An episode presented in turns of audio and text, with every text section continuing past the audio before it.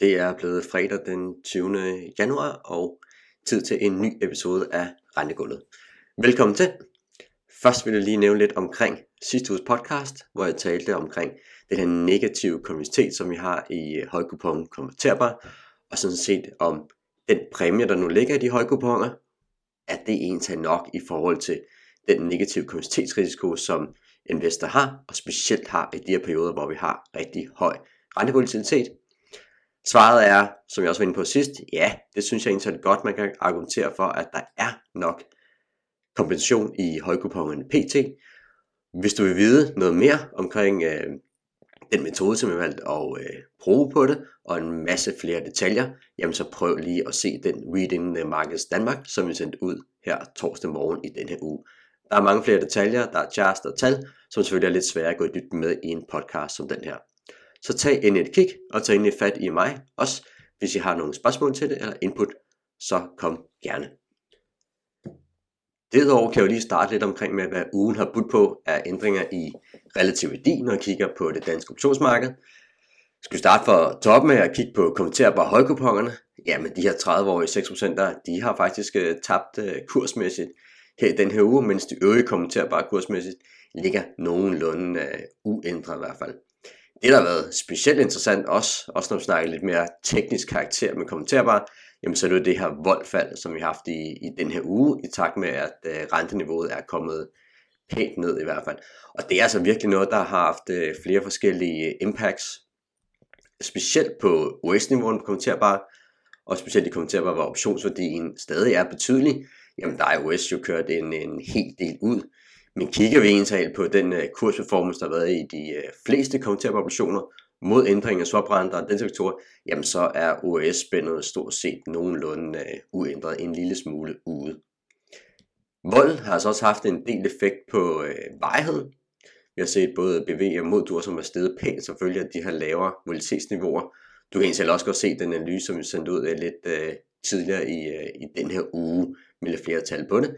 Men kort fortalt osv., Faldende volatilitet her i januar, jamen det har betydet cirka et halvt år længere renterisiko i 3-3,5%. Så faktisk en del betydelig impact af den her lavere volatilitet. En anden ting, der også er interessant med voldændringerne, så nævnt stor impact på øh, modelmæssige OS-niveau osv.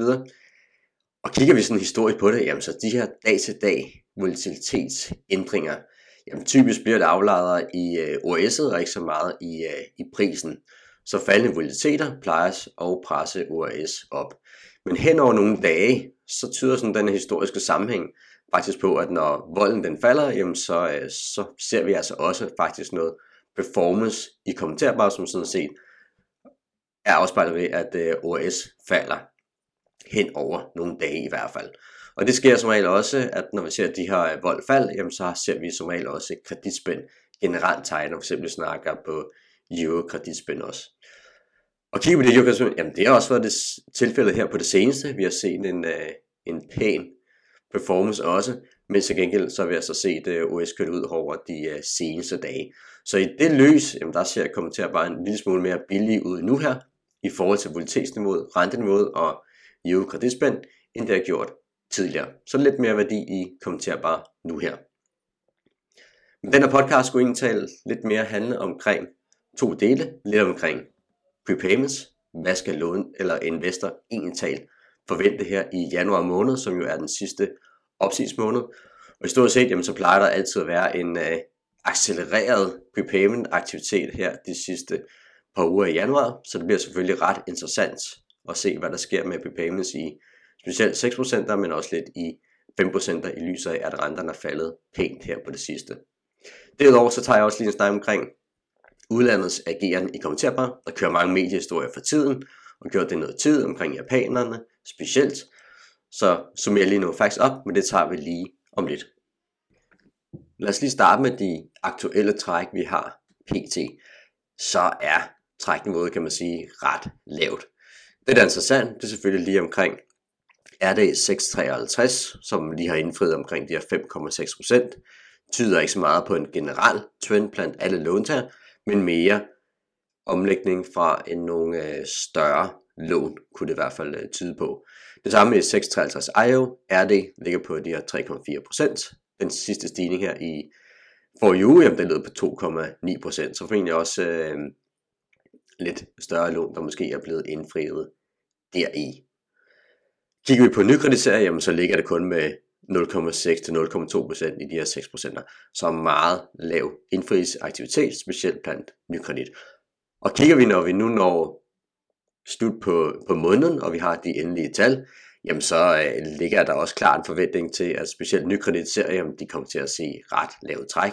Og det gør det jo fordi omkring lige klap øh, 70% i nykredit 653, jamen det er faktisk lån med en gennemsnitslånstørrelse i øh, området 1-3 millioner, men, men det her gennemsnit på 1,6 millioner per lån. Så ret lav aggressivitet blandt de debitorgrupper, der ligger i nykreditering. Det er lidt anderledes i RDS, det er specielt anderledes i RDS 653 IO, hvor cirka halvdelen af lånene, jamen de er større end 50 millioner. Så der er altså noget eventrisk, der ligger i specielt RDS 56 IO, så pas lidt på dem. Derudover så er det interessant at kigge på, øh, hvis vi lige skal kigge i risikoen her igen, jamen hvad siger vi i øh, Jyske 656 IO? Der ligger der faktisk også 37% af lånene, der er større end 50 millioner. Det er en meget lille serie, så der kan selvfølgelig være noget trækrisiko, hvis man skulle have nogen af dem. Og igen, hvis vi lige bliver i øh, Jyskes fondskode, fordi der ligger der faktisk den obligation med det højeste andel af lån i øh, størrelsesordenen plus 50 millioner. Det er 556 IO, og der har Jyskes i den serie altså 56% af lånene, der er større end 50 millioner. Så der ligger bestemt noget eventrisk, hvis du kommer på payments i den her serie. PT er der ikke registreret noget, men lad os se, det bliver lidt spændende at se her de øh, næste par ugers træk, hvordan de kommer til at være. Men generelt er der altså en forventning fra vores side af, at øh, specielt den serie, der kommer vi nok ikke over øh, 7-8% i trækkene blandt de her øh, 6% serier, og vi kan komme højere i nogle af de andre, specielt den event-risk, der ligger i Hjerting. Og går vi lidt tilbage i tid og kigger på det seneste kommenteringsbølge, vi har haft, og faktisk også endnu længere tilbage, jamen så har vi typisk set, at RD har været gode til at få fat i de større erhvervslåntagere inden for det første 1-2 terminer, hvor et, et nyt kommenteringsvindue er åbnet, jamen så har der været ret god øh, aktivitet af, af prepayments i de her større erhvervslåntager. Så det kunne man altså også godt forvente endnu en gang, og det tyder tallene faktisk også på øh, PT. Så vær lidt smule mere forsigtig med RD's fondskoder her, specielt RD 653 IO. Jeg synes bestemt, at øh, nogle af de her serier med de her store andel i erhvervslån, jamen de skal sådan set handle med en rabat, PT i hvert fald, også 5%'erne. Kigger vi på markedsprisningen, de her 36%, så nævnt indledningsvis, så har de haft det svært i den her uge. Man må sige, at de er gået lidt i kurs, eller i stå kursmæssigt. Man må sige, at markedet priser virkelig den her frygt for uh, prepayments øh, ind, har gjort det gennem hele levetiden af 30 år i 6%, som jo ikke har været så lang tid. Jeg synes stadig, at øh, frygten selvfølgelig i de her nykserie er en lille smule overdrevet i hvert fald. Så stadig kunne være en god idé at kigge på lidt af de her nykserier i 6%'erne, hvis man ikke forventer, at renterne skal yderligere ned. Så ligger noget god kærve gemt i de obligationer i hvert fald. Men generelt kan vi sige, at de her forløbstal indtil videre, og som jeg også tror kommer til at vise sig som det endelige billede, det er, at vi er altså væk fra de her perioder, hvor låntager kun kræver 1% nedkommenteringsmulighed og så markante træk. Det kommer ikke til at se øh, den her gang, så vi altså skal altså kigge tilbage til tiden, hvor vi havde 4 og 6% der tidligere, og se hvordan kommenteringskravene var dengang, og det er jo sådan nærmere omkring halvanden til specielt 2 procentpoint, for virkelig at begynde at trigge de her låntager, selvom de fleste låntager jo er nok er super ivrige for at kommentere ned igen, fordi de stammer fra 30-årige 1%, halv procenter, halvanden procenter og foretaget de her opkommenteringer. Men vi skal altså have de der 4% lidt højere op for at se øh, højere træk i, øh, i 6%'erne. Og kigger vi lige på den udstedelse, vi har haft i den her uge, for at se om det kan være et pejlemærke for, om der har været ekstraordinære udstedelse, som kunne fortælle lidt omkring, at trækkene her til på mandag, at de bliver højere, end man måske kunne forvente. Vi har kun haft to dage med forholdsvis høj udstedelse i de øh, kommenterbare obligationer. et par dage her med over ja, lige omkring 1 milliard. Det faldt så tilbage i øh, går på, øh, på omkring 500 millioner.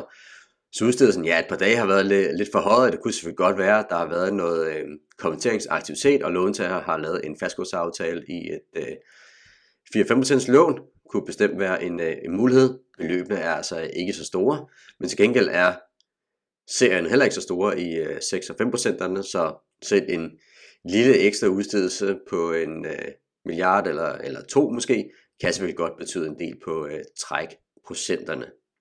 Men altså, igen, det har kun lige været et par dage, og øh, jeg tror ikke, at man skal blive specielt negativt overrasket over nogle af de her trækforventninger, der kommer i øh, næste uge på mandag. Måske kan der være i RD-serie, men ikke i øh, Nyx-serie. Men det var lige en kort kommentar på øh, prepayments. Det er bestemt noget, vi kommer til at sætte fokus på i næste uge også. Så igen, følg med i vores øh, analyser, eller tag endelig færdig os, hvis I selvfølgelig har nogle spørgsmål.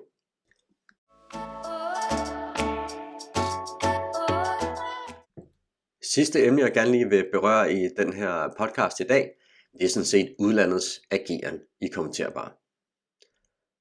For ser vi lige i mediebilledet her det sidste par uger, nu faktisk også længere tilbage, jamen så har der selvfølgelig været mange historier, og specielt med fokus på japanske investorer og kraftige salg. Jeg synes lige, vi skulle prøve at opsummere nogle facts omkring, hvad vi egentlig har set udlandet gøre i forhold til deres investeringer i kommenterbar et, Vi har selvfølgelig haft, at udlandets beholdning er blevet mindre i løbet af 2022. Det er faktisk det samme, som vi har set også i pensionskasser, altså manager, investeringsforeninger, banker. Kigger på de forskellige investorsegmenter, jamen så er det faktisk stort set kun husholdninger, som har øget deres beholdninger her i løbet af 2022. De har faktisk øget med cirka 10 procentpoint. Det er selvfølgelig, fordi outright-renterne er blevet mere attraktive for den almindelige borger. Så det her tror jeg er noget, vi kommer til at se lidt mere til her i løbet af 23. Men igen, zoomer vi lidt ind på udlandets ejendel, jamen så er den selvfølgelig også blevet mindre her i øh, 2022.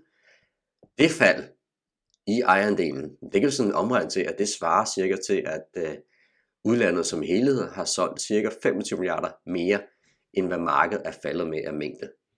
Så det er ikke fordi, det er sådan helt massivt salg, men der har selvfølgelig været en, øh, en del.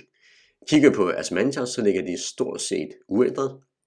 Kigger vi på pensionskasserne, så har de haft et fald i deres ejerandel på om cirka omkring 3-4 del øh, procentpoint. Bankerne har øget en, øh, en lille smule derudover. Så selvfølgelig er det udlandets ejendel, der er faldet mest i procentpoint, og igen, det fald, det svarer cirka til de her 25 milliarder ekstra. Så man siger, de tre store investorgrupper, vi har i danske kommenterbare, udlandet, pensionskasserne, altså Asmantias, har sådan set alle benyttet sig af, at låntagerne har købt tilbage, og dermed givet mulighed for investorer til at skulle reducere risikoen. Men ja, som sagt, altså så er det jo, har udlandet så solgt lidt ekstra tilbage, men igen, det er få procentpoint af deres øh, nuværende beholdningerne. Så selvom de har reduceret overordnet set, jamen så er der faktisk også sket en hel del skift fra lavkupon til højkuponger, og det skal man selvfølgelig også godt huske på. Så der er også en købsinteresse til stede i udlandet. Og det vi kan se, det er, at øh, lige her fra slutningen af november, jamen der er ejet udlandet cirka 25% af 30-årige 5%. Så har der bestemt også været interesse for at skulle købe i udstedte altså skifte oppe i kupon og få noget mere carry, for det er der specielt fokus på hos øh, udenlandske investorer også. Men hvilke udenlandske investorer er der egentlig så at tale om? Hvem er det, der har solgt? Hvor er de henne? Og igen, altså mediebilledet, der fylder japanerne øh, rigtig meget. Det fylder også tit en hel del i nogle af de her kundesnakker, som vi har med, øh, med mange af jer, der formentlig lytter til det her. Så derfor er det også altid interessant lige at skulle, skulle nævne lidt igen. Jamen, japanerne, de udgør cirka 25% af det udenlandske marked. Og det vi har set her i 22, jamen der har de faktisk også cirka solgt 25% af, hvad udlandet har solgt som helhed. Så det er ikke den mest afgørende og, og mest interessante udlandske investortype. Men selvfølgelig er den også interessant. Og kigger vi på, at japanerne ligger med PC, så har de cirka 95 milliarder kommenterbare tilbage. Det udgør cirka 8% af det kommenterbare marked. Så selvfølgelig interessant nu her for tiden, fordi der er rigtig meget snak omkring potentielle ændringer af japansk pengepolitik og deres yield target. Men igen, kigger vi på det, jamen så vil jeg tænke, at det nok vil have en begrænset effekt på dansk øh, kommenterbare obligationer hen over tid. Og det givet, at de, et, at de allerede har solgt en øh, del kommenterbare indtil videre. Og i den periode, de har solgt, jamen der har japanske 15-20-årige statsobligationer faktisk givet en bedre carry end kommenterbare. Og det har faktisk været tilfældet hen over, over nogle måneder snart her. Kigger vi på det lige nu, jamen så hvis vi kigger på kommenterbare obligationer mod en 10-årig japansk statsobligation, inklusiv hedge af FX-risikoen, jamen så giver danske kommenterbare obligationer klart 1% point højere carry nu her end de 10 japanske stater. Og det er faktisk det laveste niveau, vi har set siden japanerne for alvor kom ind på markedet her i 2016. Så alt andet lige, jamen så vil en egentlig tænke, at det er salgspace fra japanerne, der ligger forholdsvis stabilt, jamen det kan sådan set godt fortsætte i, øh, i noget tid endnu. Men det vigtigste, det er altså nok mere euro-investorerne, fordi de simpelthen har større beholdninger, og der er også dem, der outright har solgt mere, end japanerne har. Så de her overskrifter som brandudtal for udlandet osv., kan nogle gange være en, øh, en spids overdrevet, og måske lidt meget overdrevet fokus på, hvad det er, japanerne de gør. Men selvfølgelig, det har jo været en effekt sidste år, var med til at drive spændende ud, når en stor netto køber pludselig bliver en netto sælger i et marked, hvor volatiliteten er høj, arbejdstab er store, og andre investorers risikovillighed må jo siges at være forholdsvis lav i perioder. Men det her, det var sådan set lidt opvarmning til næste uges ejerfordelingstal, som udkommer på fredag, og som vi bestemt kommer til at kommunikere mere omkring. Så hvad kan du egentlig forvente os fra vores side af her til næste uge? Vi kommer til at have lidt mere fokus på flexerne og de forestående aktioner. Du kan se i vores video markets på onsdag, der kommer til at tale om lidt omkring, hvad vi forventer af udbud på øh, aktionerne, og selvfølgelig følger også op på de her udlandske ejerfordelingsstatistik, øh, som bliver altid interessant at følge. Skal vi lige samle op på lidt konklusioner på relativ værdi for den her uge, jamen så er det 6% der har igen viser, at de øh, godt hurtigt kan ramme et øh, kurstop, synes stadig markedet priser de her prepayment risk en lille smule for aggressivt og lidt for bange for, for, for højt træk. Men klart foretrækker vi øh, Nyx er både 6 og 5%, pas lidt mere på øh, RD's, og pas også specielt på Jyskes serier.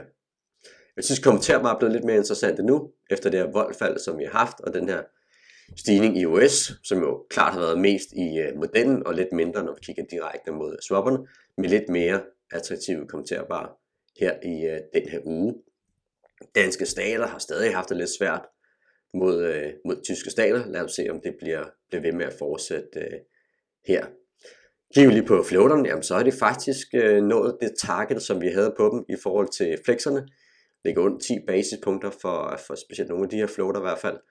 Så kigger vi lidt frem på øh, aktionerne her i februar, jamen så er det ikke et helt oplagt køb at tage floaterne øh, versus øh, flexerne, som det selvfølgelig har været, synes vi, på de seneste par aktioner. Men altså, der er et ret lavt udbud på aktionen den her gang. Vi skal først hen til maj måned, for at der kommer omkring de her 100 milliarder på auktion. Så det bliver bestemt spændende. Det var sådan set alt for den her episode. Vi høres ved i næste uge. Ha' en rigtig god weekend.